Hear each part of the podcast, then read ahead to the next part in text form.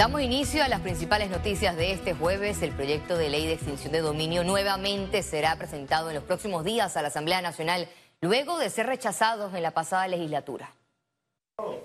Para los especialistas que integran la mesa técnica del Ministerio de Seguridad, el órgano judicial, la Procuraduría de la Nación y la Unidad de Bienes Aprendidos, la extinción de dominio es la fórmula para acabar con el músculo financiero de las organizaciones criminales.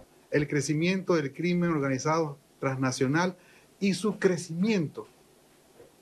Panamá ha hecho grandes esfuerzos de un trabajo mancomunado con el Ministerio Público para llevar a órdenes de la justicia muchos criminales.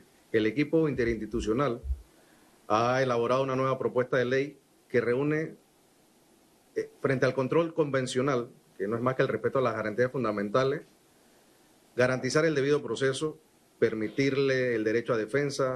La corrupción, el secuestro, la extorsión, homicidios, hurto y robo de vehículos están en el catálogo de delitos conforme a la Ley 121 de 2013. Blanqueo de capitales, delitos relacionados con drogas, trata de personas, tráfico de personas y tráfico de órganos, tráfico ilegal de armas, municiones y explosivos terrorismo y financiamiento de terrorismo. En el caso de la retroactividad y la imprescriptibilidad, esta es la postura de los especialistas. No tenemos que hablar de retroactividad ni de ultraactividad, porque ya el derecho no le reconoce efecto jurídico a ningún contrato que tenga una causa ilícita. También se creará la competencia en la dirección de bienes aprendidos y de extinción de dominio. Desde el año 2019 hasta la fecha de hoy, eh, el año 2023 los fondos han aumentado y hemos tenido una eh, participación en fondos de arriba de 93 millones de balboas. El proyecto regula el pronunciamiento en las etapas del proceso con los alegatos de los terceros, lo que permitirá a los acreedores hipotecarios definir su situación jurídica antes del juicio. Félix Antonio Chávez, Econius. La diputada de Cambio Democrático, Ana Giselle Rosas, cuestionó al Parlacén por avalar la juramentación de los hermanos Martinelli para este viernes en la subsede ubicada en Panamá. Lamentable que el Parlacén se siga utilizando como un mecanismo de salida para evadir responsabilidades judiciales que tenemos en estos momentos. Así que yo pienso que sí es importante que se abra el debate porque esto demerita lo que es precisamente la postura del Parlacén. Cuando vemos que ya acabándose el periodo, entonces ahora se pretende irse a juramentar, tal vez para evadir o tener esto como una muletilla para no tener que enfrentar la justicia. Tras aprobarse la comparecencia ante el Pleno de la Asamblea Nacional, el ministro de Obras Públicas, Rafael Sabonge, deberá rendir cuentas por el estado de la red vial nacional y la construcción del cuarto puente sobre el Canal de Panamá.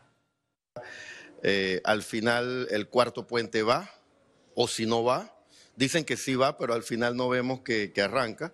Entonces, eso también es parte de las preguntas que le hemos hecho. También hay preguntas relacionadas al metro.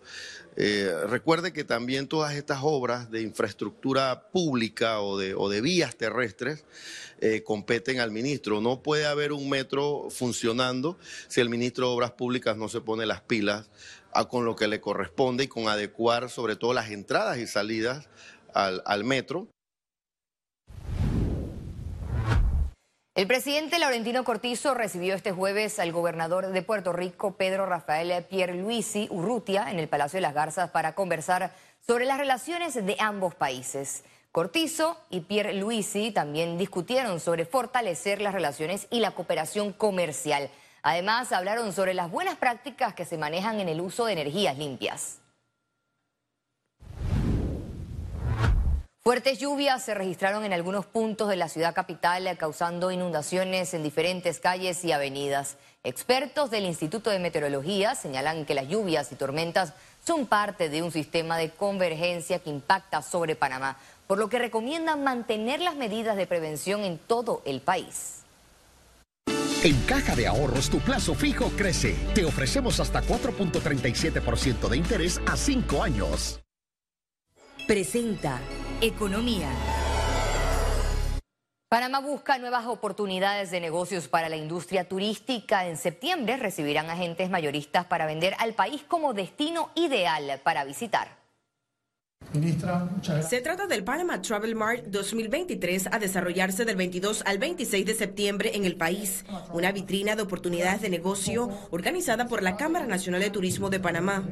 La importancia redunda en que tenemos una vitrina, la oportunidad de recibir en Panamá 50 agentes mayoristas que a su vez representan más de 2.500 eh, agentes de viaje que comercializan el destino Panamá en nuestros principales mercados en América como son Estados Unidos y Canadá. La bolsa de negocios la realizarán el 25 de septiembre en Hotel Sheraton bajo un sistema de citas previas que le permitirá a cada empresa un promedio de 30 citas. Esto lo, lo juntamos con eh, la Convención Nacional de Turismo que empieza el 25 e igual vamos a tener por primera vez en Panamá un congreso de guías turísticos. Tenemos que reforzar esa línea de guías eh, para poder que estos productos pues vayan eh, con una fuerza, con un diseño perfecto para que se puedan vender en todos los mercados internacionales. El primer evento que se dio en el 2021, la aprobación fue cerca del 98.7% eh, en aceptación tanto de los buyers como los sellers,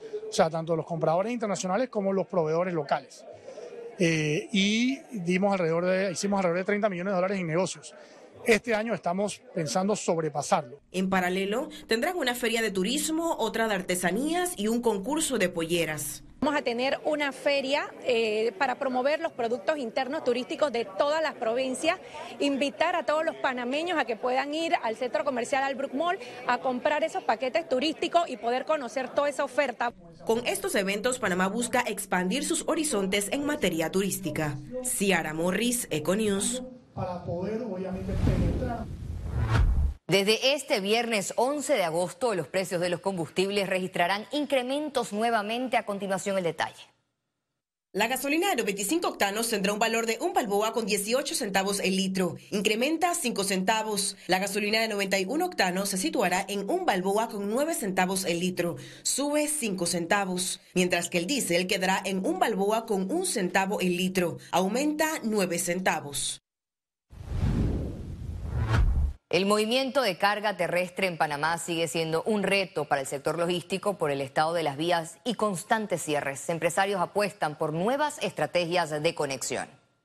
Desarrollo de nuevas redes, en realidad, porque no solamente es mejorar las que tenemos, sino tener corredores paralelos, porque ya es evidente cómo se cierra en un camino por cualquier situación y se nos bloquea todo el sistema logístico, el manejo de carga a nivel nacional.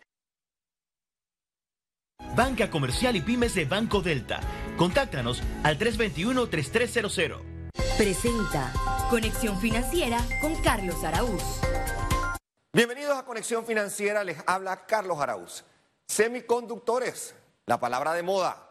Sabíamos que desde celulares hasta vehículos los necesitan para funcionar, pero de allí a que Panamá tuviera la oportunidad de convertirse en un centro de manufactura de los mismos, pues eso ciertamente es la noticia más positiva en reciente memoria. Gobiernos y empresas han enfrentado en esta industria todo tipo de desafíos, desde los desbalances provocados por la pandemia y la guerra entre Rusia y Ucrania, hasta disputas geopolíticas. Esa incertidumbre no puede, bajo ningún concepto, evitar el avance de la tecnología y por ende Estados Unidos principalmente, pero no únicamente, se ha movido para salvaguardar la producción. En el año 2022, las ventas en la industria superaron los 618 mil millones de dólares. En la gráfica podemos ver el crecimiento, el desarrollo de esta potente industria a nivel mundial en los últimos 10 años.